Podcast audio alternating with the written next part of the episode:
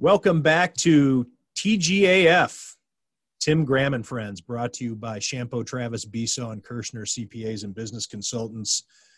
Uh, we have a fun show for you today. We're going to be joined by Bills right guard Jon Feliciano. I think it's his first interview uh, since the end of last season. Um, he had the torn rotator cuff at the end of the season, uh, had the offseason surgery, and then uh, then the torn pectoral muscle in, in July and has been uh, kind of off limits to reporters. So he stops by and gives us an update on where he is with his recovery. And uh, Gene Kershner, uh, horse racing reporter for the Buffalo News, in a unique position. He's going to be covering the Preakness on Sunday, and he is the only uh, journalist outside of the you know one guy in the horse racing industry. He's the only uh, journalist in the country in the world uh, who's going to be covering all three Triple Crown races uh, and also the Breeders' Cup uh, this year. So he's been on the scene and he's going to give us a breakdown of the Preakness. And of course, we're going to be joined by Joel Stanishevsky on the line from Vegas uh, to give us a gambler's eye view of Bills at Raiders on Sunday. I'm joined here by Matthew Fairburn and Jonah Bronstein, uh, my two favorite Fs uh, in the TGAF uh, pantheon. Uh, guys, um, let's stay right there with the Bills. Uh, three and zero. Oh.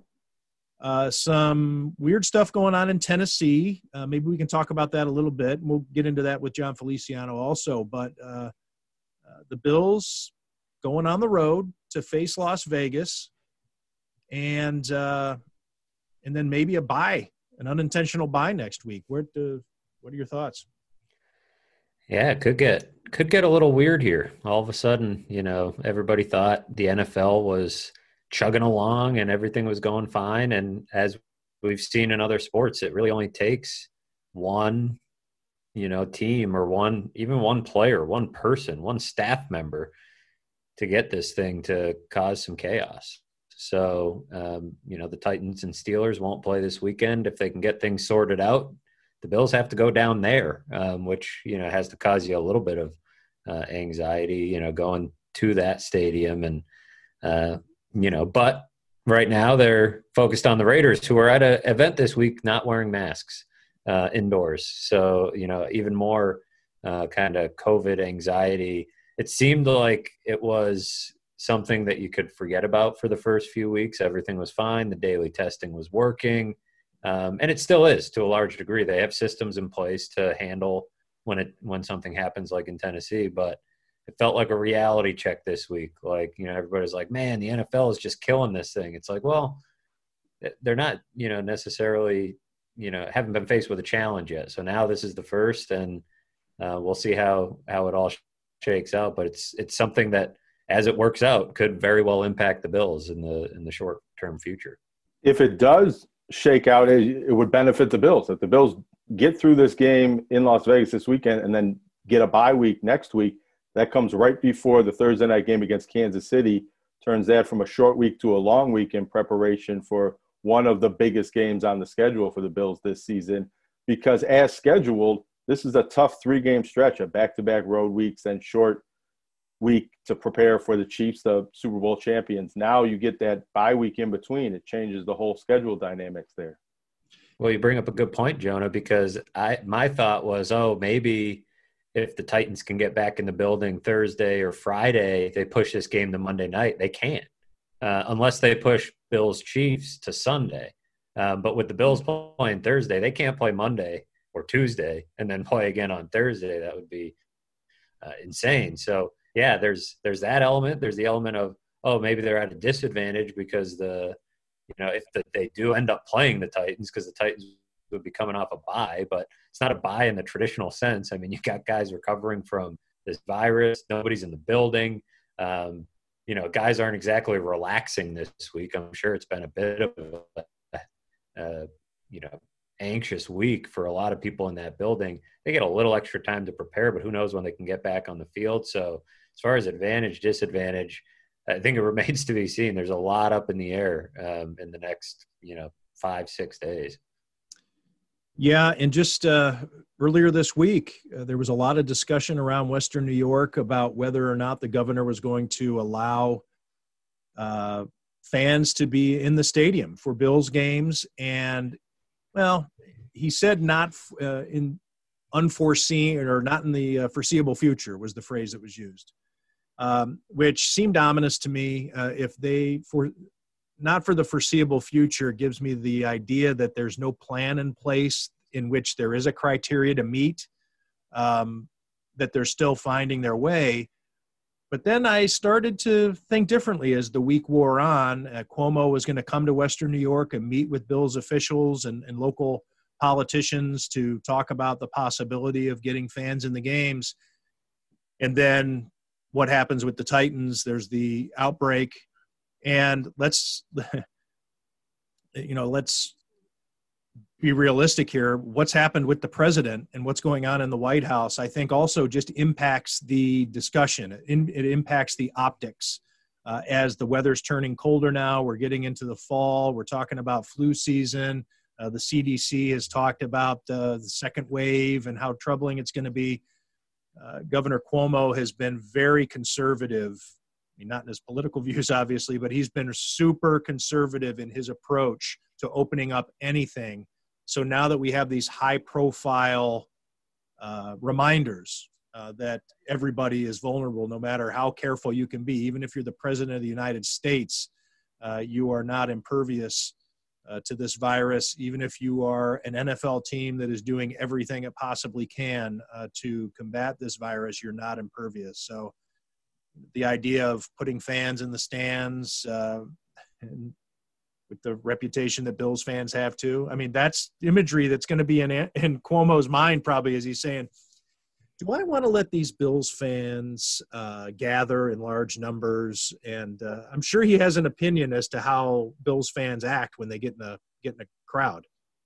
I had heard. Yep. Now, this isn't sourcing that I would maybe say for a report, but something I've heard from somebody who's involved with the game operations at the stadium this was before Cuomo's statement, but after it had come out from the Bills that the Thursday night game was really never in play because the idea of trying to do this new operation and get all these fans in for a night game when maybe there was more potential for all day tailgating was not something that was considered feasible. But that, that November 1st game against New England that comes up, I think, two weeks in the schedule after, is kind of the target date for this plan to be put into place. And I think the governor is coming to tour the facility to maybe give the green light for that game on that date.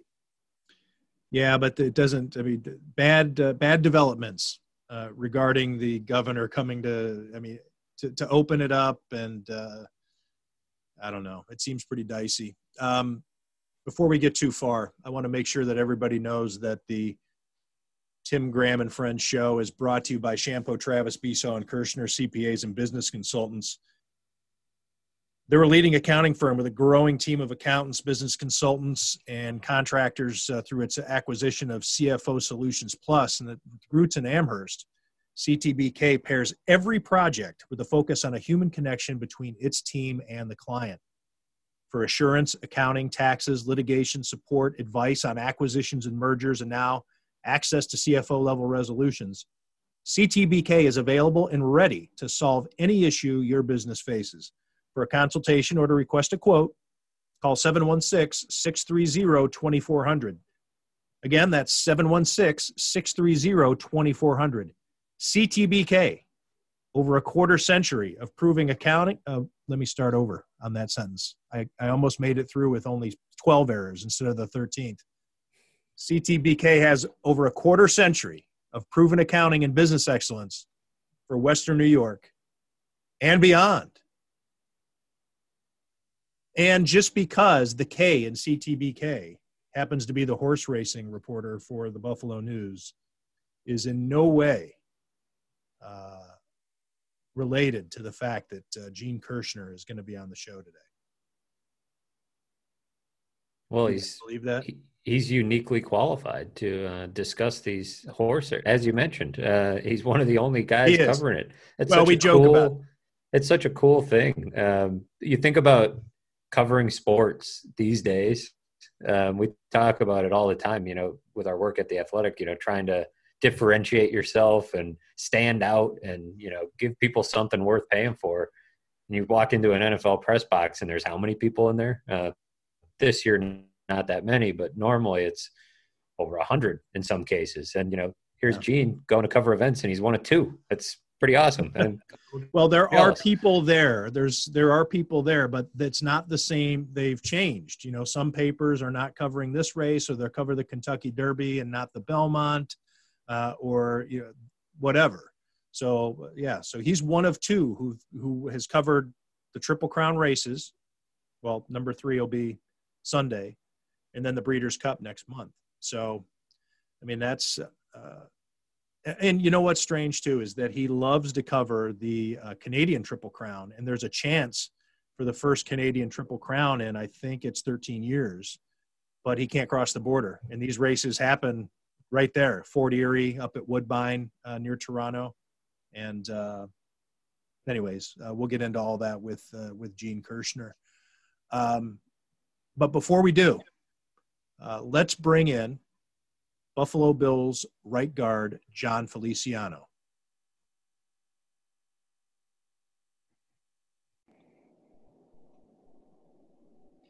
Joining us now on TGAF, brought to you by CTBK CPAs and business consultants. That is too many letters. We're going to have to figure out a way to do it. But TGAF, Tim Graham and friends, here with Matthew Fairburn, also the athletic, being joined by Buffalo Bills right guard Jon Feliciano. You look happy there. The way that uh, camera's positioned, uh, you got like yeah, a little I, Buddha look going. Yeah, I'm I'm chilling, man. I'm about to lace up and play some games. Good old. It's a good Friday. Fridays are the best days. I know you're a huge gamer, and uh, you tie in some of your charities uh, to your gaming, and uh, we're gonna we'll get into the get into your charities here briefly. Um, but um, what what are you playing these days? What's uh, what's taking up your time? Because um, I know you got a lot to kill. Yeah, right now, not not not too much. Um, just right now, Call of Duty is probably uh, my number one game. Um, whenever the kids take a nap, I can get on for a little bit and before my wife rips my heads off. what uh, do you have a review on Red Dead Redemption uh, 2? Are you a big player of that? Because that's my game. In the start of the quarantine, that was I know it's a couple years old, but I got into it and I I burned a lot of hours on that. Uh, I didn't like it because of the like the button layout, which I know I can probably switch, but I did not give it a chance. I'm sorry. I, it looks good. It's beautiful. I like the the, the the, graphics are great. It is. It's like watching a western. Um, I, I won't bore you with it then. Nobody nobody needs. I like no no no. I, I know about it. I know my buddies play it. I I've played it. I played the first one a lot. I'm not offended. I, I, I, I like that you that you played it. Yeah. Oh, I'm I'm a degenerate when it comes to video games. Uh, I go through long periods. So when MLB the Show comes out in the spring, I spend hundreds of dollars on it, building up my team, and my son plays it too. So it's a thing that we do together. He's only 14, and uh, it's to me, video games is what baseball and football cards used to be for me. So when my wife gets upset that he's spending too much time on these video games, I, he's building teams, he's building rosters, he's a general manager, he's working salary caps. Yeah, um, he's, he, he, he is he's getting life skills. I, I agree with that. I mean, maybe I'm rationalizing it, but yeah, I, I think it's fun. It's how he's studying the stats. He learns how to build a you know a batting order, all that stuff, and then the same thing with Madden. But uh, so we, yeah, I, I spend way too much money for a man my age on on video games. Um, uh, so, Jon, uh, people uh, want to know how's uh, how's the pec doing? Uh, where are you in your recovery? How you been? Uh, how's it been coming along? Um, the pec was honestly the worst injury like I've ever personally had. Definitely the most painful. Um, but the rehab we've been attacking it for the last. I mean, it happened today's no today's nine week nine nine weeks ago. Today I had surgery. Uh, feeling good. Hopefully, I, I, can get out there and start practicing here soon. Um, hopefully, in the next week or two. Um, and then it's gonna be tricky because, you know, I haven't played football since January. Um, and you know it's going to take a little bit. We'll get a couple of weeks of practicing probably, but uh, I'm excited, man. I'm excited. Our team's doing good. Uh, we're doing great. Uh, hopefully, we got a big game this week against Oakland, which really unfortunate that I'm missing. Um, but yeah, I'm trying to stay positive. How has the rotator cuff uh, factored into it? Uh, you had to have surgery on that right after the season, and did that impact or induce this uh, the pec injury? Do you think?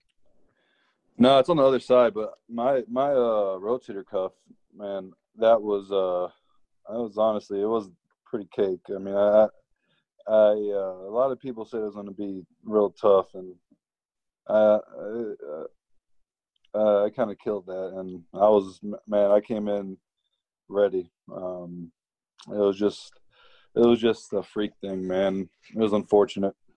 How did but, it happen? Uh, uh, benching. I was on my last rep, on my last set, on the first day. Was it the type of thing that if it didn't happen right then and there, it would have happened at some other point? Maybe um, if, mean, when you're lifting the next time or down the road. Yeah, I'm not too sure. Um, that could have been could have been like just years of just you know it's been on his last string for a while, um, but it never hurt before, and uh, it was just it just sucked. What's it been like for you? I mean, you mentioned the team's playing great, right? And I know you've uh, we've seen some of your thoughts filter through on Twitter, but what's it been like to watch this team? Uh, what, what, have you kind of noticed from your your vantage point?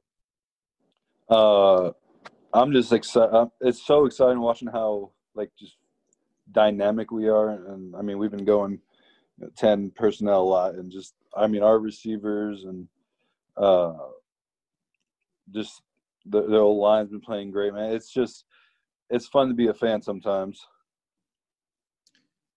In the two road games that you were probably most looking forward to, you're going to miss. So yes, Oakland, or I should say the Raiders. I'm sorry, in Las Vegas on Sunday. It's, it, it, it's so hard not to say Oakland.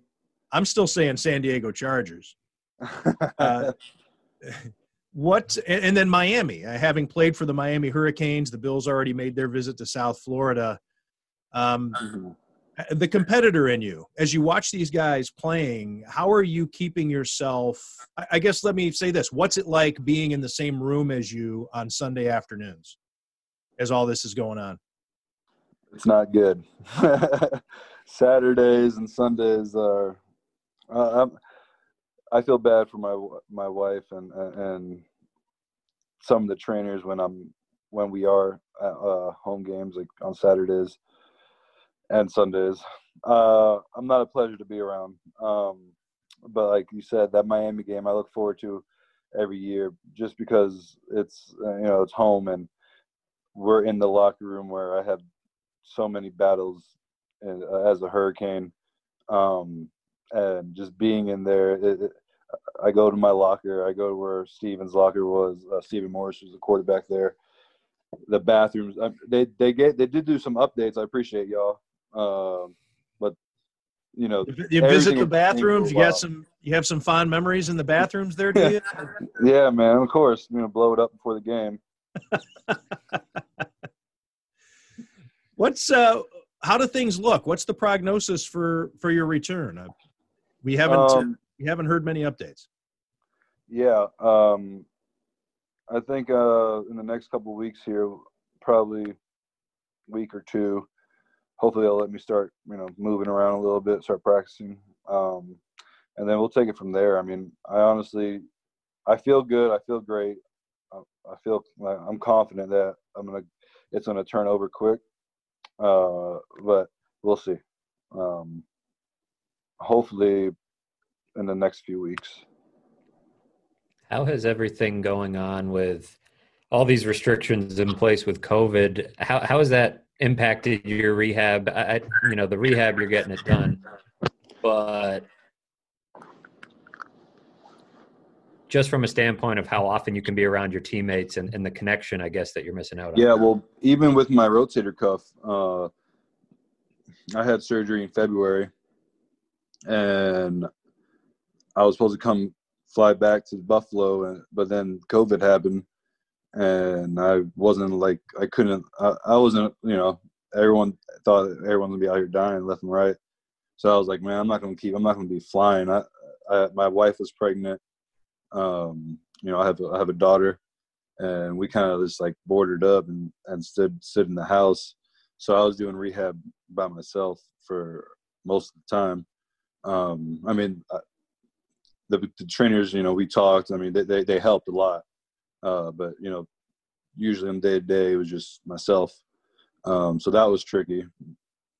But uh, for the pec stuff, I mean, it hasn't been too bad. I mean, I just got to wear a mask. Sounds like uh, Hudson Fairburn has uh, made an appearance there in the background. Yeah, the dogs are are really getting after it here. So I'm gonna I'm gonna mute and let Tim have the next question. We're in conversation with Bills right guard Jon Feliciano, and uh, one of the things that I I don't want to go too long in this interview without mentioning uh, is Jon's charity work. While he has been sidelined, he has that doesn't mean he uh, has refrained from remaining active, and uh, already Jon has donated $25,000 to Meals on Wheels of South Florida and Feeding South Florida, uh, giving 70,000 meals uh, to people in need. Uh, just a couple of weeks ago, he hosted a streamathon, which raised uh, $3,500 for the Hispanic Scholarship Fund. And uh, last month, he donated $4,300 to Latinos in Action, a national nonprofit that aims to empower Latino youth.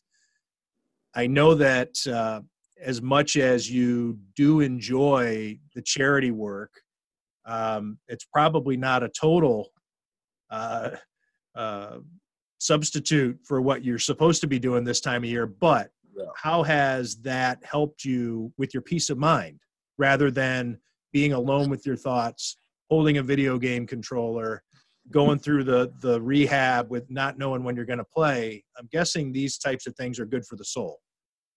Uh, yeah, definitely. Um, I'm just at the point in my life where I can help. Um, I know when people think, you know, you're an NFL player, you're out here making a lot of money every year, which I mean, you're making good money, but you know, it's a short career.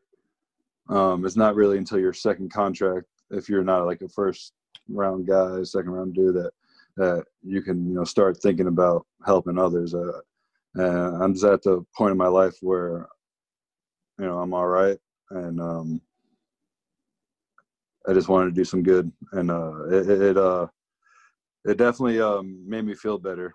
Because I mean, not being like like I said, every Saturday, every Sunday, I'm in a dark place. Every, uh, thankfully, we've we've won every game, um, but uh, just being able to help others uh, made me feel good in a twisted way does does the winning make it hurt a little more because you're missing it i mean it's better man, than I'm, losing i guess but. yeah yeah no but you know i've never been like that like i'm i'm i play football just for, to be on the team and, and and and to watch my guys like do good like like if i get a block and and, and i feel josh just come off me and and you just see him running like that that is like the my friends, my people's success is, is what makes what drives me and makes me happy. So them out doing what they do out there and how they how we how they've been playing, uh, man, I, am I go crazy. I'm up there jumping up and down. I mean, the Rams games, you should have seen the uh, the box where they had us, bro. We, when Josh, uh, when Tyler caught that touchdown, man, we were all jumping. It was, it, dude, it was so cool. What do you make of of what Josh has done? Um, I know from talking to you so often last year, uh, you've always you know been a believer in this guy, and to see him uh, finally showing it in such an emphatic way, um, you know, there's it's hard to argue with what he's doing. What's it been like to mm-hmm. watch it? Um, I'm just proud, man, and uh, I'll I'll keep him level headed with all my memes and stuff, and and my profile pictures. Um, but man, I, is what is what we all expected. I, I honestly don't like. Uh, I'm not surprised. I'm not like like this is what Josh is. This is who he is, and and there's no like there's no like he he's not proving anything to anyone else. He's just he's he wants to win. He, he want he's to do whatever he can to win, and whatever it means, whatever crazy stuff he does, I'm all for it. I'm Yeah, one no of those doubt. guys. Oh, I'm sorry, Matt. Go ahead. How I was going to ask, how have you now that you've, you know, been on, you know, been through this for a little while? Um, you see what what's going on in Tennessee. How does how have you felt about everything going on with with the virus and and just how how things are operating, um, you know, in in the building and around the league?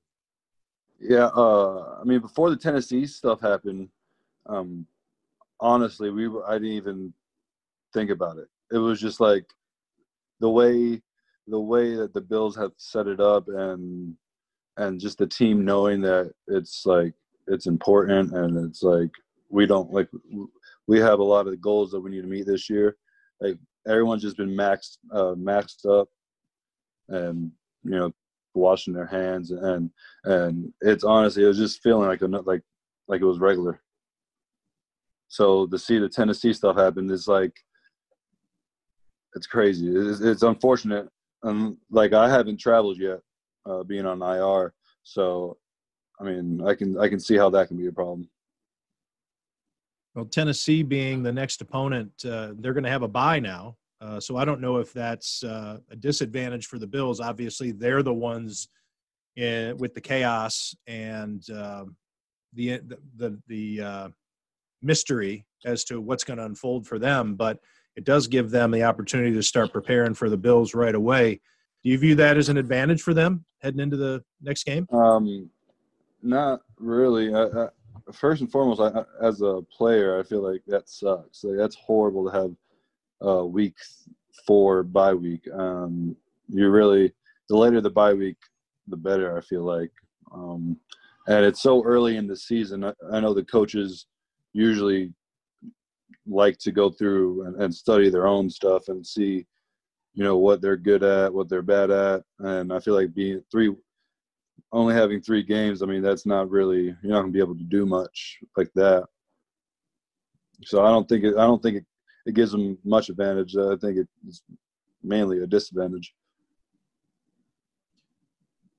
I can't let you go without asking you about the offensive line play. And uh, I'm the first one to admit uh, whenever I have someone on who either plays offensive line or coaches it, and I, I, I like to admit this because I would love for more people to admit it. I don't know what I'm looking at on offensive and a lot of defensive line play. Mm-hmm. Um, a lot of people like to pretend that they do, uh, like they know who gave up the sack. Um, they don't understand the footwork of it. I never played the position, so I, I would like for you to put into your words, and for a lot Mhm. of people out there who are curious, what you have seen, if you can put it in layman's terms, that this offensive line has been doing through three weeks. if I if if I'm watching the game, when I'm watching the game, and my wife asked me after the game uh, on Sunday, "Oh, how'd the O line do?" No idea. You cannot. I can. I'm I'm watching from the the uh, the box, and I can't. I don't. I can't see anyone's footwork. I can't see, like you can't, like I, I had to watch. You had to watch the film to like to see if you played like if the O line played good or bad. Like it's not. It, it's so hard. Like you can't see anything up there. I mean, you can see the bad. You can see okay, Aaron Donald got a set. Like you can see who. Or you can probably see who gave like most most of the time. You, you can probably see oh, the the line turned one way. There's a man side, and you know that guy got a sack. You know, but you don't know what the assignments are, who maybe missed No, the assignment, what play was called. Yeah, it's so hard. It's like there's no way. Um, So what have you seen?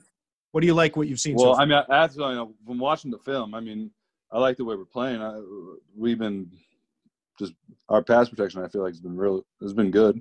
Um, I mean, Aaron Donald did Aaron Donald things, but I mean, that guy's going. He's going to be a Hall of Famer. Um, uh, I like Brian, the way Brian's playing right now. Brian is a. I didn't know me and him were so much alike before. Um, he's a dog out there, and uh, I love what he brings. Mitch is Mitch out there being Mitch. Mitch is the the probably one of the best centers that probably the best center that can pull. He is he's pretty quick. And sometimes I'm like, dude, calm down. You make me look bad, buddy. and you played with Rodney Hudson, so you've played with good a good center before. This isn't mm-hmm. uh, this isn't new. Uh, that's not to say I'm not asking you to pair Rodney to to Mitch, but uh, but at least when it comes to pulling, uh, Mitch uh, yeah Mitch has some yeah, guard. They're they're, they're they're uh yeah they're up there, dude. And Rodney um Rodney's the man. That's my guy right there. I talk to him all the time. I've been I've been messing with him this week a little bit. Have you gathered any intel? Any Raiders intel? Uh, that you, nah, uh, I'm over here getting. I'm giving our guys everything. uh, Jon, is there anything that we didn't ask you about that you want to talk about? Um, nah. We'll have more time when uh when I get back in. Well, I'd like to say that I'll see you in the locker room, but that even when you're back, that's not going to happen. So hopefully, I see you sometime in 2021. And uh, I appreciate you taking the time out of your not so busy schedule uh, to drop in and and let everybody see your smiling face. Uh, I think a lot of Bills fans miss you and uh, have been curious how you're doing. So, um, I appreciate you guys. I miss you. I miss Bills Mafia. I'll be out there soon and can't wait. All right. That's Jon Feliciano, Bill's right guard and philanthropist here on the Tim Graham Show, brought to you by CTBK.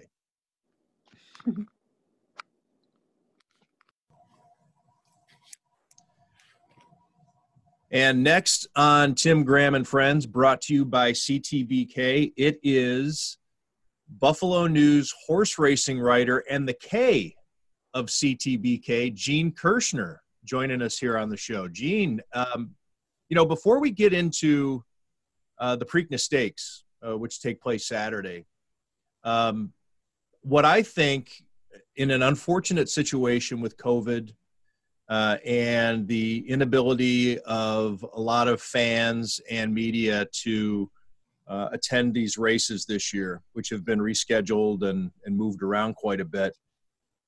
You are unique in that, I mean, correct me if I'm wrong, but you are the only journalist to cover all three legs of the Triple Crown, and then the Breeders' Cup is next month, and you're going to cover that too. So you're the only one, right, in the world who's covering all these races for the Buffalo News.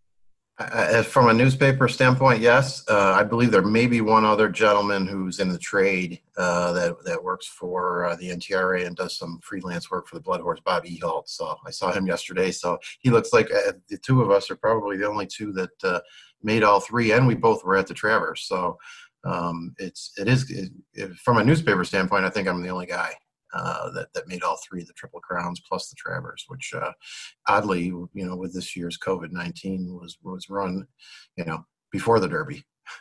Well, how do you view that, Gene? Because it is sad in a way. I mean, it's a it's a badge of honor that you have the credentials and that you know these races want you there to cover it. And I'm sure there are a lot of people who would love to cover these races and they're not getting approved and what have you. Uh, so it's nice, and yet there's there's some of the reasons uh, behind it too. Probably are are sad for you. Yeah, a little bit. It's uh, it's always nice to uh, see my colleagues uh, around the country and talk Buffalo and the Bills and those types of things. Um, but I was just fortunate. Uh, this one was a little tricky because I needed a COVID test, uh, a negative 72 hours beforehand. And in New York State, as you know, that's not an easy task uh, to have done. So using the K and CTBK, I called on one of my clients who has a lab in New Jersey, and they uh, they took care of me uh, with some uh, rapid uh, results. Uh, so I was able to make the 72 hour. deadline, but yeah, it's been different. I mean, they, they've they've reduced the the media to about 25 percent in each one of the on one of the the races, and I'm I'm really fortunate that I was you know invited to each one. I'm glad you had time to join us on the show here um, because it's uh, it's a it's an interesting story just on that alone that you are that reporter uh, and you and you say one other guy but you know when you're in the trades that that's an asterisk next to that because you know that's uh, he, he's plugged in and he's he's supposed to be there Um, he's got he's he's in the inner workings, or he's in the um, in the club. Yeah, well, certainly. but you're in the club too because you are super sourced, and um, just because you're covering horse racing out of Buffalo, uh, I like to think it was back when, like, when I was covering boxing for the Buffalo News. People were saying, "What's so? What is so? Buffalo's got a boxing reporter, big deal." Um, but when you're connected, you're connected, and uh, the coverage is is fantastic. And um, but let's localize it real quick before we get to the Preakness. Uh, something very interesting happened on Tuesday uh, at the Prince of Wales Stakes in Fort Erie. Uh, there is a Canadian Triple Crown in play, and um, I guess how, how, do you view uh, the possibility of that? Uh, I think this horse has a really good chance. Uh, his name is Mighty Heart, um, and he's a son of Dramedy, um, who was a who's a horse that um, that won the Elkhorn at Keeneland on the turf. And the interesting thing about the Canadian Triple Crown is it's run on three different surfaces, unlike you know the American Triple Crown, which is solely run on dirt. Uh, the first leg, the Queen's Plate, is run up at Woodbine on the Tapeta, which is a synthetic surface, and then they come down to across the Peace Bridge to Fort Erie to run on the dirt uh, at the Preakness um, distance, a mile and three sixteenths, and then they go back to Woodbine and run on the turf for the third leg. So this horse is one on the synthetic now, and then one on the dirt uh, last week in a, in a valiant effort uh, coming from you know a hot pace. He was uh, third or fourth behind the leaders, and uh, uh, another horse that was very highly regarded, Clayton, came around and uh, made an early move and looked like you know he was a one to five shot at the quarter pole, but Mighty Heart has a lot of heart and only one eye. Who, who, lost his eye as a foal in an accident um, in his early early stages of his life, and uh, he came storming by uh, Clayton and, and won by uh, two and a half lengths. And uh, you know they haven't had a triple crown winner up in Canada since 2003, and they haven't had, haven't even had a horse that's won the first two legs since then. It's so hard to you know do the synthetic to the dirt transition and a lot not a lot of horses can do that but if they can win on synthetic typically because of the the give in the track i mean they they do well on the turf but transitioning into dirt sometimes is not not so easy and a lot of horses skip the second leg. And you just made a mention there gene uh, of one of my pet peeves and what great timing because the nfl is entering week four of 16 games. And you just made reference to the quarter pole. The quarter pole everybody means there's a quarter of the race, well, a quarter of a mile left. Not you're a quarter into it, there's a quarter remaining. So wait until your team has played wait 12, 12 games. 12 games and then you can say they're at the quarter pole. Yeah you'll they're see not, all these writers are going to be talking about their awards at the quarter pole uh, next week so. Yep. Totally wrong. You're I'm, i have the same pet peeve only because i'm a racing guy so we're in conversation here with Gene Kershner, Buffalo News horse racing writer, and the K in CTBK, uh, CPAs and business consultants, uh, title sponsor of the Tim Graham Show for a second straight year. And and uh, my thanks to to you and the guys for helping to make this happen. Um, lest anyone were to think that this is uh, a patronizing interview, we do have real business to discuss. The Preakness Stakes on Saturday. Uh, Bob Baffert going for his eighth uh, victory at the Preakness. Um, Authentic won the Kentucky Derby. Uh, that's his horse. He has another horse too that is intriguing because it was entered in the Kentucky Derby but didn't run. So I guess that's my my way to tee you up there, Gene. I, I know that Authentic is the favorite. Um, let, us take it from there. Yeah, what, are so, what are your thoughts there? Yeah, just a uh, a mention on his other horse, Thousand Words. The reason he didn't run in the Derby is he flipped in the paddock. He's a, excitable horse, and he uh, even though there wasn't the uh, twenty thousand people standing around the paddock, there was still quite a bit. Um, you know, in the flashes of the, the cameras, the photographers, because you know the photo media was still there. Um, he just he flipped over right on the assistant trainer Jimmy Barnes, who actually broke his wrist. Um, and and now Bob's got to saddle both horses at the Preakness because Jimmy's out of commission right now. Um, longtime assistant trainer for for Bob.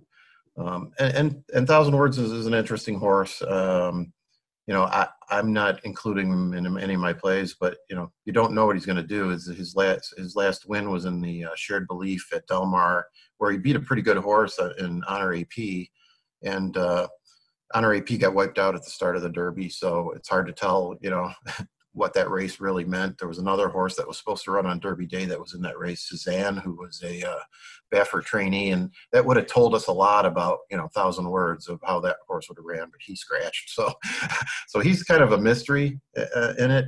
Uh, Authentic is obviously the uh, the nine, nine to five morning line favorite, going to take a lot of the money. He did get a dream trip in the Derby, so if you're going to take a stand against him, this would be a race to take the stand against.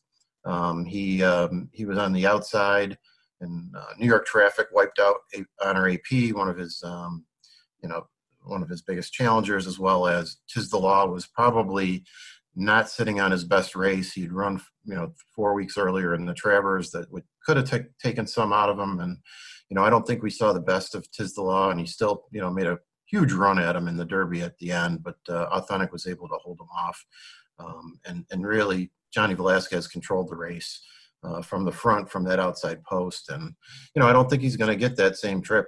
Um, you know on uh, on Saturday, I think there's a lot of speed in the race, uh, which which can set up other horses very well.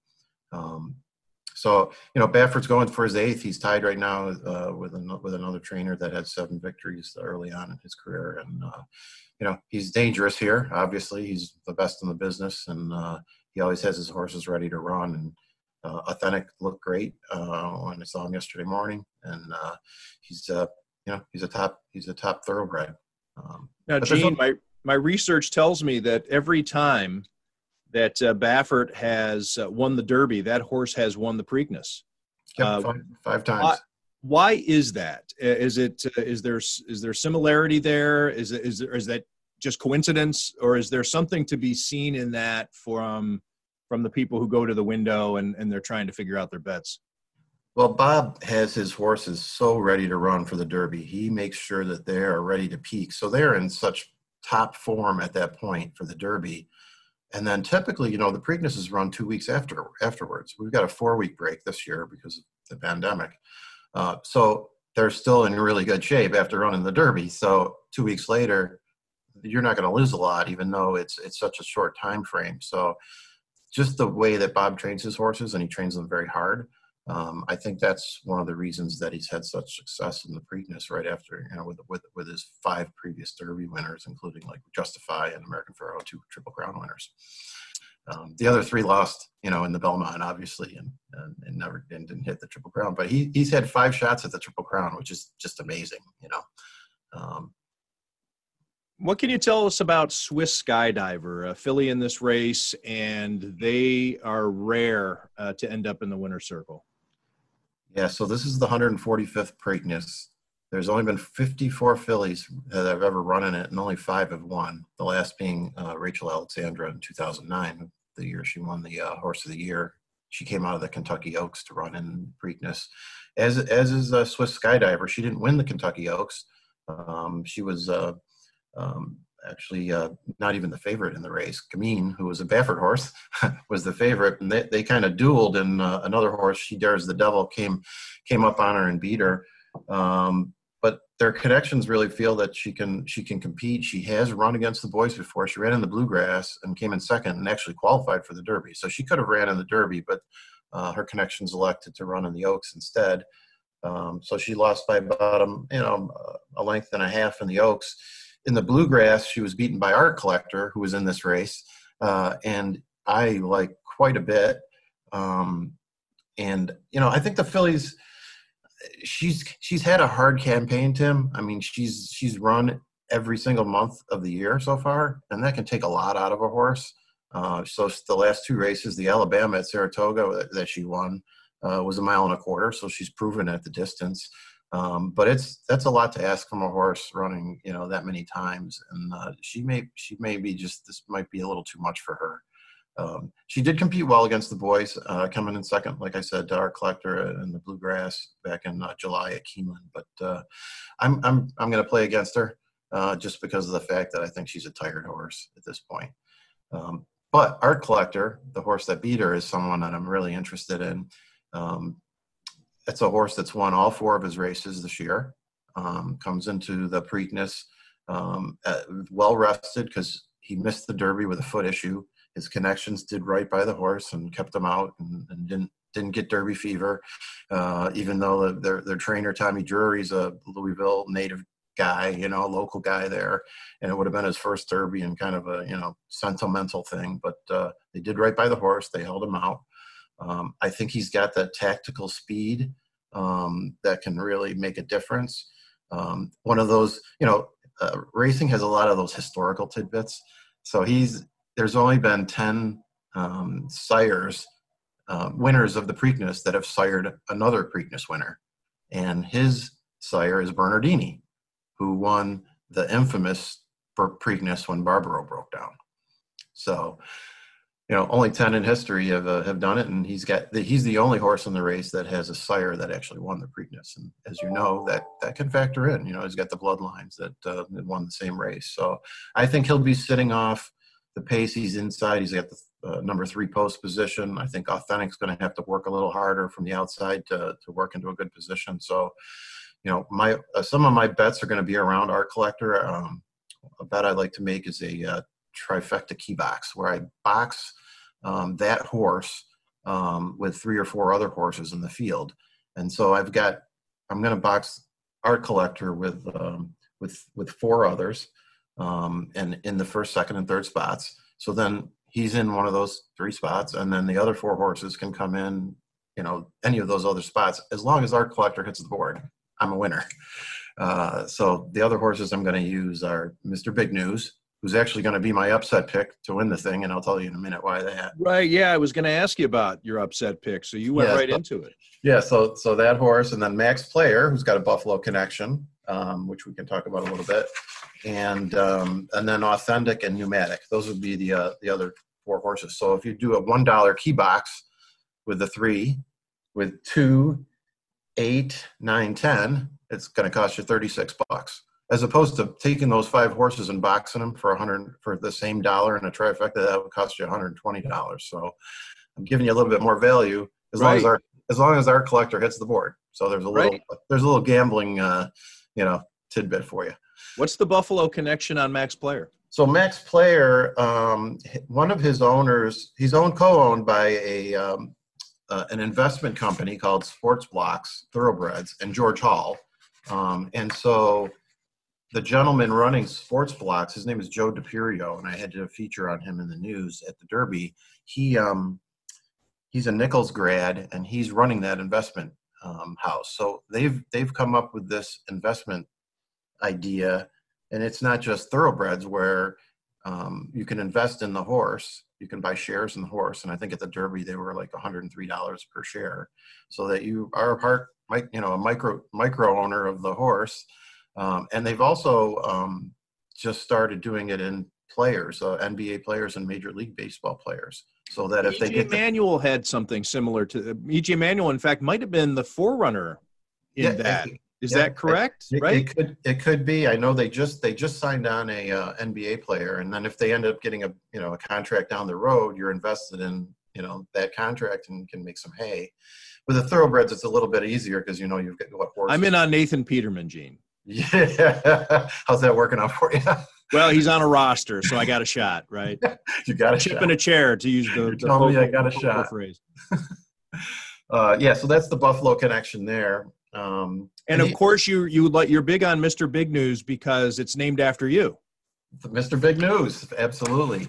And he he's an interesting horse, and he closed late uh, in the Derby. He's a he, he needs a he needs a lot of pace, and I think there's some I think there's some speed in the race between Authentic, Swiss Skydiver, who's going to go, um, New York Traffic, and then even Art Collector, you know, ha- has some early speed.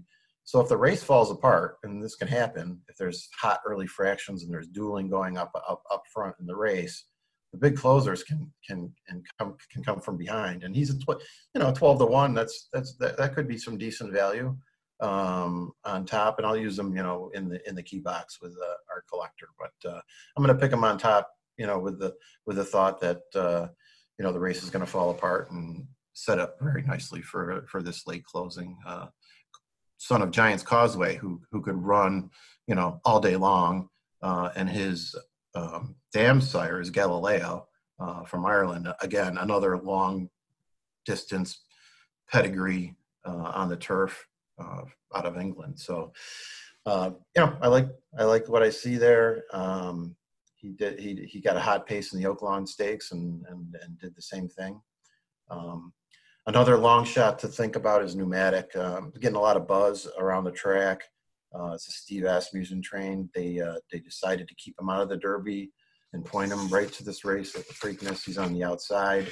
Uh, I heard a podcast this morning with his jockey Joe Bravo said he told Johnny Velazquez, who's right outside of who's on Authentic, that he's going to grab that tail of Authentic and just kind of ride ride ride alongside of them. that sounds illegal, Tim. Yeah, it's probably illegal, but uh, it was a, it was a fun uh, little tidbit to, to, listen to. So it, you know, it's an intriguing race. It's, it's a lot could happen. Uh, you know, if there's no pace and authentic goes out, you could take them right around like a merry-go-round, and that'll be that'll be that. Uh, and and I wouldn't be surprised if that happens. Uh, so it's it's shaping up to be a good race. It's going to be a nice day, 67 degrees. You know, you, you can't ask for better weather than that. Um, you know, it's weird being here in October, but uh, yeah, you know, you got you do what you got to do, I guess. Weather's very important, especially, and we don't need to explain that to Western New Yorkers this time of year. And uh, you know, in the Northeast, who knows what you're going to get? But it's the forecast. I think on Friday, uh, you're pretty. You know, we're starting to settle into uh, a good forecast, or at least having an idea. A couple more before I let you go, Gene. I, I know you got to get out to the paddock and uh, you know sniff around a little bit more for uh, for your uh, preview. Um, I've always wondered uh, from somebody in the horse journalism business. So every time I watch NBC Sports coverage of horse racing and I hear the name Randy Moss, I stop and think for a second. What? Oh, that's right. There's a Randy Moss who's a horse racing analyst for NBC. When you hear Randy Moss, the football player, do you stop and think, oh, "What's what's the horse racing guy doing on on uh, Monday Night Football?" Yeah, of course, because he's, he's and he and Randy Moss, the uh, the racing analyst, and he does do some NFL too. But uh, yeah, he does. He well used to be on NFL Network, in fact, um, yeah. maybe ten years or so ago. There's actually some, something called the Moss pace figures that he uh, invented or he you know brought to light, and uh, I think the Daily Racing Form uses uh, uses them. So he's he's he's not just you know the analyst you see on TV. He's really into the sport. Right on. No, he's. Uh, I'm not. I'm not making light. I mean, he wouldn't be. In fact, I think it's a testament when, especially when you're in the broadcast industry, when they don't make you change your name like there's there's that would be like some silly reason to get rid of a guy. It's like they keep confusing you with the Randy Moss, the football player, or they make you change your name. So many people in television, they use a pseudonym or a stage name, and they're like, "No, Randy, you keep your name, man. You, you know, you, are too prominent to change your name." I'm, I'm surprised they didn't make him, uh, you know, Randall. right. or use a middle name or a middle initial. Here's a guy who's got a pseudonym Gene, uh, and I'm a little. I was surprised to see this. So uh, there was a 2018 profile of you uh, by America's Best Racing, one of those Q and A's that you did. And the question, uh, let me phrase the question the right way, so that way nobody gets confused. Um, oh dear, I'm off my I'm off my page here. Okay, uh, so it's you know f- favorite actor, favorite musician, uh, philosophy on life. It's a great. It's I love these Q and A's. But it says I'd like to have dinner with the following people outside of racing: Warren Buffett, okay, and at the time owner of the Buffalo News, one of the richest men in the world. Larry David. I, I know you're a huge Curb Your Enthusiasm fan. Okay, that makes sense. And uh, and Kid Rock what? Where does that come from? Did your kids? Did you have your kids fill this out, or what? What? My wife dragged me to one of his concerts, and he just he he just kind of mesmerized me. Yeah, I, just, I think it'd be interesting to have dinner with him just to just to hear his philosophy on life. Of anybody in the world, you must have just gone to that concert. I must. It must have been like uh, recency bias. They and it. yeah, any any uh, regrets uh, if you had that Yeah, I, prob- I, do prob- I, I, yeah, I probably could uh, could have thought somebody better than that. That's a good one. Huh? But Gene, thanks for doing this. Uh, I always love talking with you, and uh, we'll do it. Uh, I mean, we'll come back on and talk about um, the Canadian Triple Crown. I mean, um, I mean Yeah, we'll that's history, play. and and that's also a weird thing. And we'll get into it next time. But to not be able to cover those races too, because you you have covered those races for so long, and to have history right there on the other side of the border, and not be able to go cover it while you're the only guy covering all these races in the United States is uh, just adds another wrinkle to a Yeah, it's been sad. really I mean, weird t- year. ten years in a row going up to Woodbine for uh, the plate, and um, you know over to to the fort and the border oval for the Prince of Wales. Uh, it was kind of hard this year. You know, I had to uh, you know covering it from a long distance, but both media media departments did a great job, and uh, you know they still sent me my Queen's Plate uh, shirt, so I was pretty happy about that. So Got to have that swag, man. Got to get that merch. absolutely. Hey, Well, thanks Gene for having- Kershner. Thanks Oh for having no, having me. go on. ahead. Thanks Any for, oh, any closing thoughts or any like last second bets? I think we kind of I, I want to make sure that that because that's why people are really tuning in. No, I think Uh, I and they want their their you know they get the shakes and everything, and they want to know Gene's picks. Did we miss any? No, I think I gave you my uh, my thoughts. You'll be able to see uh, my uh, my top four, which were in my um, my my trifecta play uh, in, the paper, in the paper tomorrow. And uh, just wanted to thank you again for the work you're doing for us at the firm and uh, and the branding. Really appreciate that. And uh, um, I want to stop you right there, though, Gene.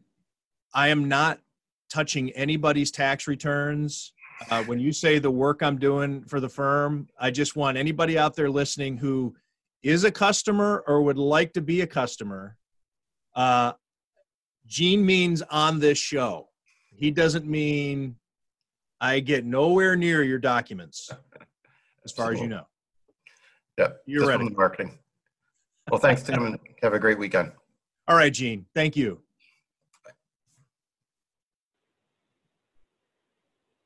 We're joined now on TGAF, brought to you by CTBK, CPAs and business consultants. On the line from Vegas, Joel Stanishevsky, our good friend, uh, has been with us for many years, giving us his thoughts from a betting perspective on the Buffalo Bills matchup this week. And, well, the Bills, your Bills, are coming to your town and there's nothing you can do Yeah. about it and there's nothing you can do to see it aside from watch it on tv joel uh, Exactly. any thoughts this week on on that dynamic of finally having nfl football where you live and not being able to fully enjoy it Yeah, the, the, the season as a whole is extremely disappointing for me. The Bills play on the West Coast three times, and my initial plan was to go to all three of them, to go here and, and Arizona and to San Francisco, and now I'm going to none of them. Um, the city as a whole is a little bit different um, with their uh, um, embracing of a team. Uh, when the Golden Knights were here, it was a brand new team. It didn't have any negative connotation like the Raiders do. Um, so there's a large, of course, there's a lot of Raiders fans here, uh, but there's also a lot of people that don't like that quote ghetto following that they have. And anytime you read an article online about any crime that's happening in town, it's like, oh, it's all those Raiders fans are here. We don't want to spend a billion dollars on a new stadium. We want the money to go to the schools and everything else. And there's just all this hatred towards them. Um, but as a whole, I, I think more people are embracing them and and are just huge fans of like the development of this and being able to watch the building of this stadium, which is just right on the side of the highway. So I've driven past it a million times, and to watch it just being a dirt not just a pile of dirt to just being framework to to being you know what it what it has become is just amazing to watch. And uh, I think the, the city as a whole I mean it's we're all in a different predicament this year than we would be in previous years uh, but the city as a whole I think is is excited about what could be what could happen and what will happen in the in the coming years with the stadium. Yeah, the Raiders do carry a stigma, and that really a lot of it has to do with those fans, and it's what you see on television, the black hole and the rowdiness, and um, there were issues with them in Los Angeles, and there was a a big push that if the NFL were to return to Los Angeles, as much as Los Angeles wanted a team, they didn't want it to be the Raiders because of the experience that they had of Raiders fans showing up uh, at the games when they were at the Coliseum, leaving the place trashed, uh, and then driving back up to Oakland or even the local fans. And obviously, the Coliseum's in a bad neighborhood to begin with. Um, a lot of crime and cars were getting broken into. And yeah, there's uh, the Raiders. The stigma isn't just uh, you know John Matuszak and Ted Hendricks and uh, Otis Sistrunk and those guys. It was uh, the fans the fans were pretty rough too, uh, and there yeah. were there was a lot of that uh, uh sentiment uh, that uh, we we don't want the Raiders, we don't want them here. Yeah, Not I don't like know if that was the case in Vegas really so much. I think Vegas was going to take whatever it could get. Exactly, they they'll take whatever they want, but they don't want to spend taxpayers' money, and they don't want any criminals coming here, especially Californians, because they they a lot of people just don't want anyone from California moving here for whatever their reasons are. Um, but yeah, the, the it's definitely not like a Bills tailgate where everyone's hugging and kissing and doing shots and shotgunning beers and smashing through tables. The the the, the stigma that follows the Raiders is a little bit different. Uh, sanitized as it as it may be on Sunday, uh, there is an interesting thought when it comes to uh, playing in Las Vegas. This was something that was talked about back when I lived there, uh, when even the AAA baseball teams would come through and play the Las Vegas Stars or the 51s or you know whatever they were known as at the time of the opposing team and their players and their staff not doing too well when they came to play, whether it was UNLV or whatever. Whatever you were coming through town, you may have a tendency to get uh, wrapped up in what's going on in the city and be more interested in uh, having fun than being on a business trip. But with the world as it is today in sports, uh, the Bills should not suffer from the Vegas flu. What is the Vegas flu, which has kind of it's become a real thing in, uh, oh, yeah. in professional sports over the last couple of years, not just a theory. Yeah, the the first uh, season that the Golden Knights had here, uh, they had a, the, the way that the schedule was built. Um, I don't know if it was built this way on purpose or not, but the first quarter of the season was against uh, not very strong teams. They probably went two months without playing a really strong team in town. Um, and when they started to play those better teams, they were huge underdogs the the Golden Knights were. I'm talking like three and four dollar favorites against the the Blackhawks and the Bruins and the Penguins.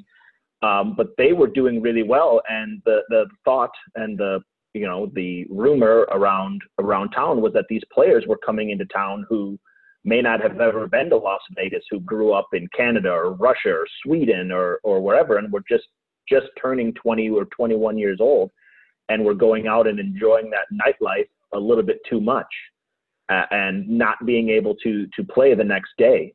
And uh, it, it, was definitely something that um, you could consider when it comes to the NFL. Um, but in the situ in the in the situation that we're in right now with coronavirus, you you have to assume that the the coaching staff are putting pretty strict guidelines in terms of when you have to be in your room and you know not going out and and that type of stuff, which would definitely help the opposing teams uh, whereas as in the past it was has hurt them. So the I Bills. Oh, go it, ahead, Matt. I think it's you know now a case where you know they have to they can't they could get fined if they leave their room or, or if they leave the hotel i mean they're protecting them against themselves in a lot of different ways not just with the virus uh, um, with with what you're talking about you know enjoying the nightlife and um, it's turning out to probably be we won't get an accurate read on the uh, the impact that playing in Vegas has because uh, these guys are going to be stuck in their rooms anyways. Yeah, totally big difference. And you know, a, a rookie who grew up on the East Coast or in the South and uh, went to college and maybe didn't grow up going on family vacations or going on any type of trips like that, this would be their first experience in Las Vegas. So when you fly into town and you see those lights coming down at the airport, like it's an exciting thing. It's something that you've you've never really witnessed before until you've done it. And that can be overwhelming. And that's why Vegas is what it is. I mean, you these billion dollar casinos are built on people trying to win big and, and spending a lot of money and going out and having tons of free drinks and that how can you play the next day or, or, or anything like that when you've partied that hard the night before i think i'll cover the game a lot better uh, since tim and i aren't making the trip there will only be 22 players on the field at any one point instead of 44 uh, when had i been uh, i won't be watching the game like this uh, I won't be. Uh, oh wait, I gotta I gotta do. Uh, I said I, I won't be watching the game like this uh, from home, like I would have been had this game been in Vegas. Um, yeah, and and let's. You're talking about drinks and gambling. There's so much more that goes on in Vegas. Oh yeah. And oh yeah. And you know these guys, a good chunk of the plane is going to have a Jimmy leg uh, going as they're in their descent, and you can look down and see that valley and especially if they're coming in and it's uh, if the sun's going down, um, all the lights and everything. And when the plane lands and you feel that desert heat, and you look out on the horizon to your left, to your right, all around you, because of the Vegas being in a valley as it is, you can see all the casinos pretty much no matter where you are. You can see them coming up over the skyline. It is the skyline. Uh, and you know stuff's going on out there you know I, and all i have to do is drive over there and i can get into whatever fun i want to get into um, but uh, i think anything probably just short of armed guards uh, around these nfl teams this year to make sure these guys stay in their hotels um, so sure. the bills are favored by three or three and a half it opened at two and a half uh, and the yep. total has climbed i believe the total opened at 49 it's now at 52 and a half so joel uh, you went two on uh, two and zero oh, uh, with your suggestions last week. You said take the Bills on the money line, and uh, you said to take the over. So I'm keeping track now. You're two and zero oh on the season. Uh, what are your thoughts uh, here against the Las Vegas Raiders? So I'd mentioned last week that the money lines weren't in line with what they should be for the point spreads, and it, I'm sure all the Las Vegas odds makers were listening to your show and, and heard me uh, because the line this week is is two and a half up to three now three and a half in some places and the money line is in line up to uh, minus a dollar seventy five a dollar eighty five some places um, so the money line is actually where it's supposed to be uh, for this point spread and I think we're at the point now uh, where you're seeing books moving. I mean, going across two and a half to three to three and a half is a really big move in Las Vegas, with three being an extremely key number. Um, the Bills are, are, getting are starting to get the respect that they deserve from the books um, and from the bettors. So you're seeing that line move. Um, as a betting person, uh, I would have, if I liked it, I would have bet it at two and a half when it opened. Uh, at, at, three and a half, I would probably stay away from it. Not that I don't think that they can win.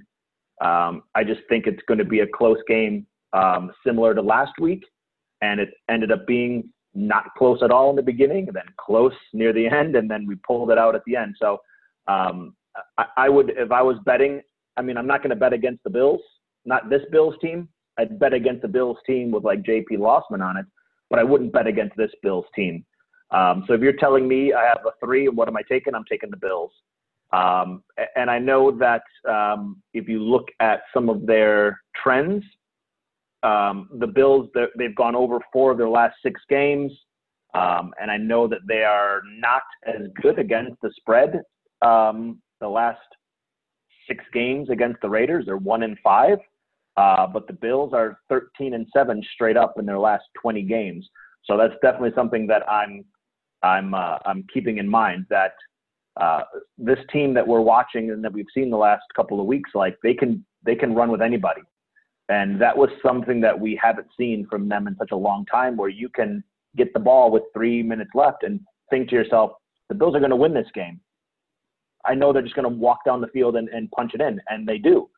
Um, so I would I would take the Bills. I, I would, the number is moving up a lot with that point spread, but again, with these two teams, they can score at will. Um, I think the Raiders are a little bit more banged up than the Bills are when it comes to key players that they need to play and play well.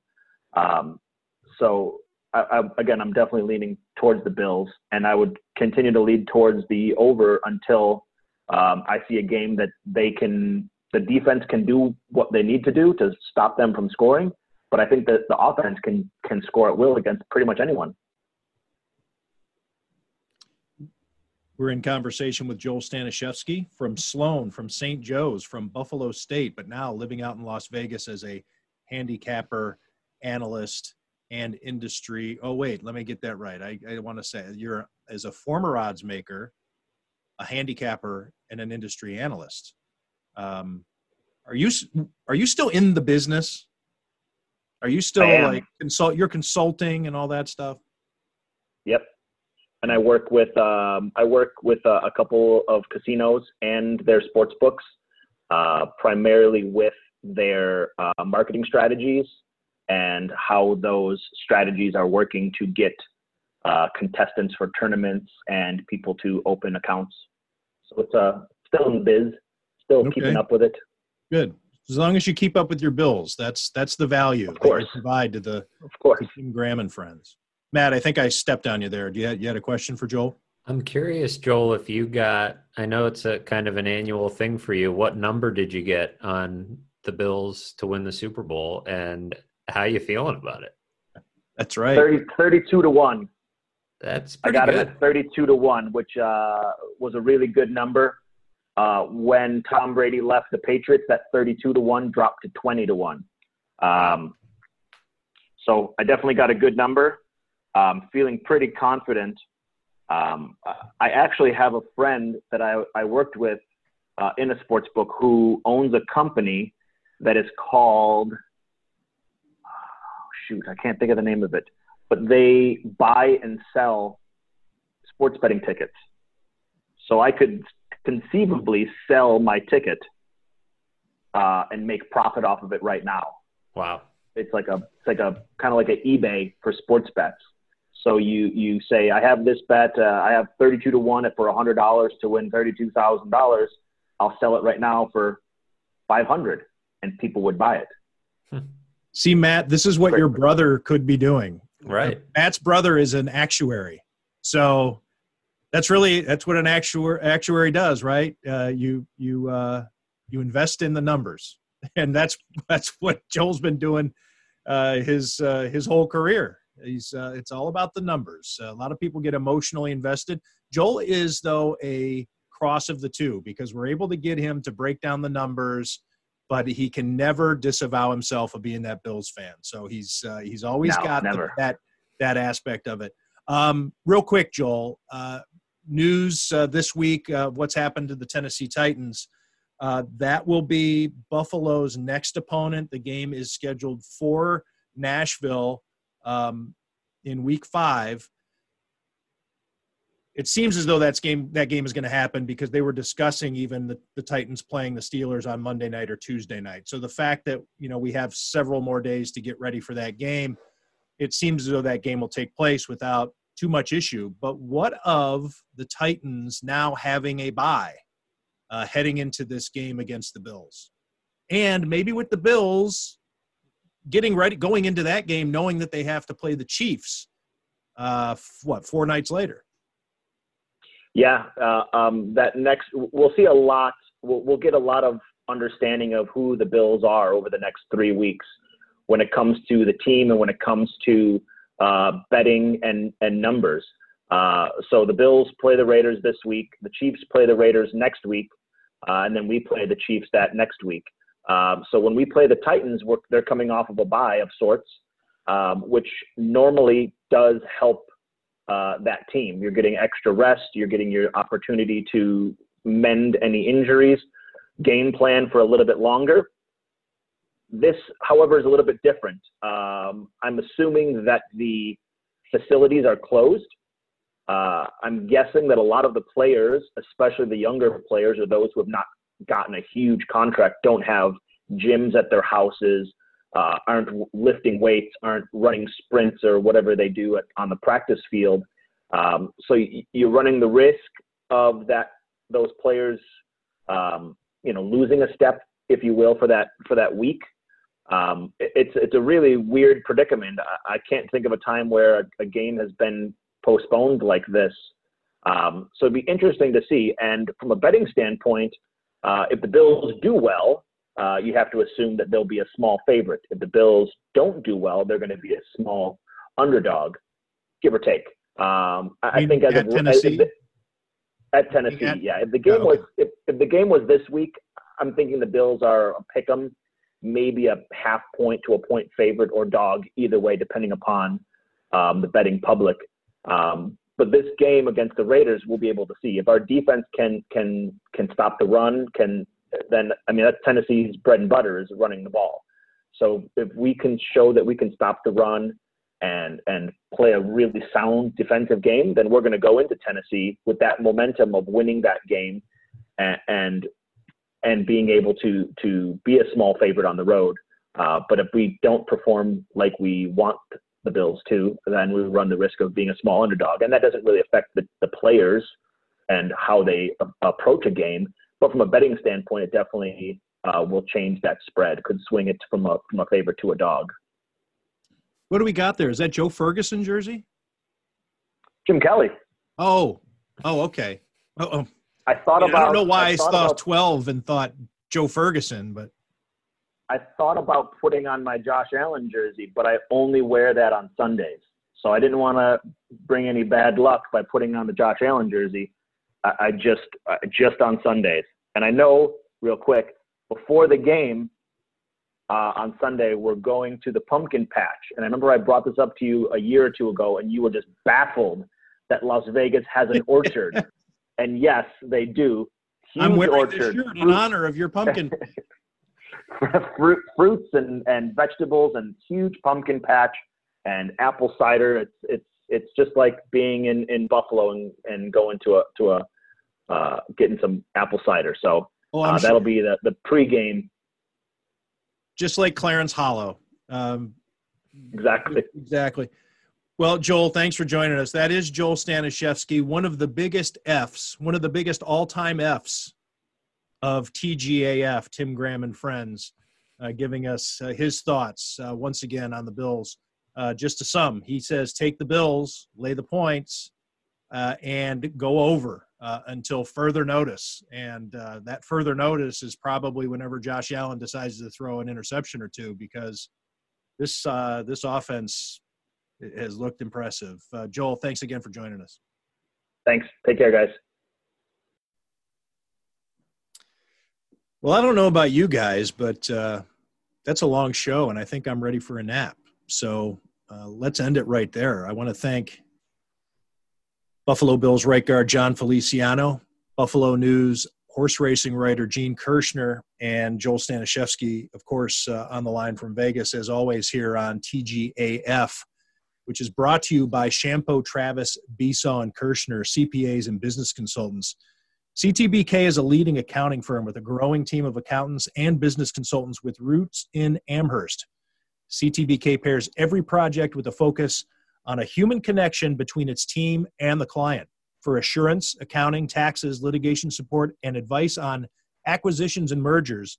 CTBK is available and ready to solve any issue your business faces. For a consultation or to request a quote, call 716 630 2400. Again, that's 716 630 2400. CTBK, over a quarter century of proven accounting and business excellence for Western New York and beyond. Um, guys, any uh, closing thoughts uh, for today's uh, for today's show? I think Joel is bold to have the over, but I'm with him. I'm with him this week. I think there's going to be lots of points scored in this Bills Raiders game. You know, as I've gone on in the week, I've thought a little bit less of the Raiders. Yes, I know that they scored, I think it was 34 points in each of their first two games. But aside from the running ba- uh, the running backs, there's not. I mean, Waller, of course, the tight end is is a concern, but there's not an array of weapons. And uh, I don't know. I, I, think this could be a, a, bounce back game for the Bills defense. The Raiders looked like they yeah. were making Vegas a tough place to play in their first game. It, everything's different now with no fans, but I feel like this, if the Bills can get to 4 0 with this win, this would be a very impressive road win in what could be a difficult environment. All right. There won't be any distractions out there in Vegas. They'll be locked in their hotel rooms. There will be. Uh, Sean McDermott said he's never been to Vegas. Really? Which neither have I. But so who am I to judge? But he's you know quite a bit older than I am.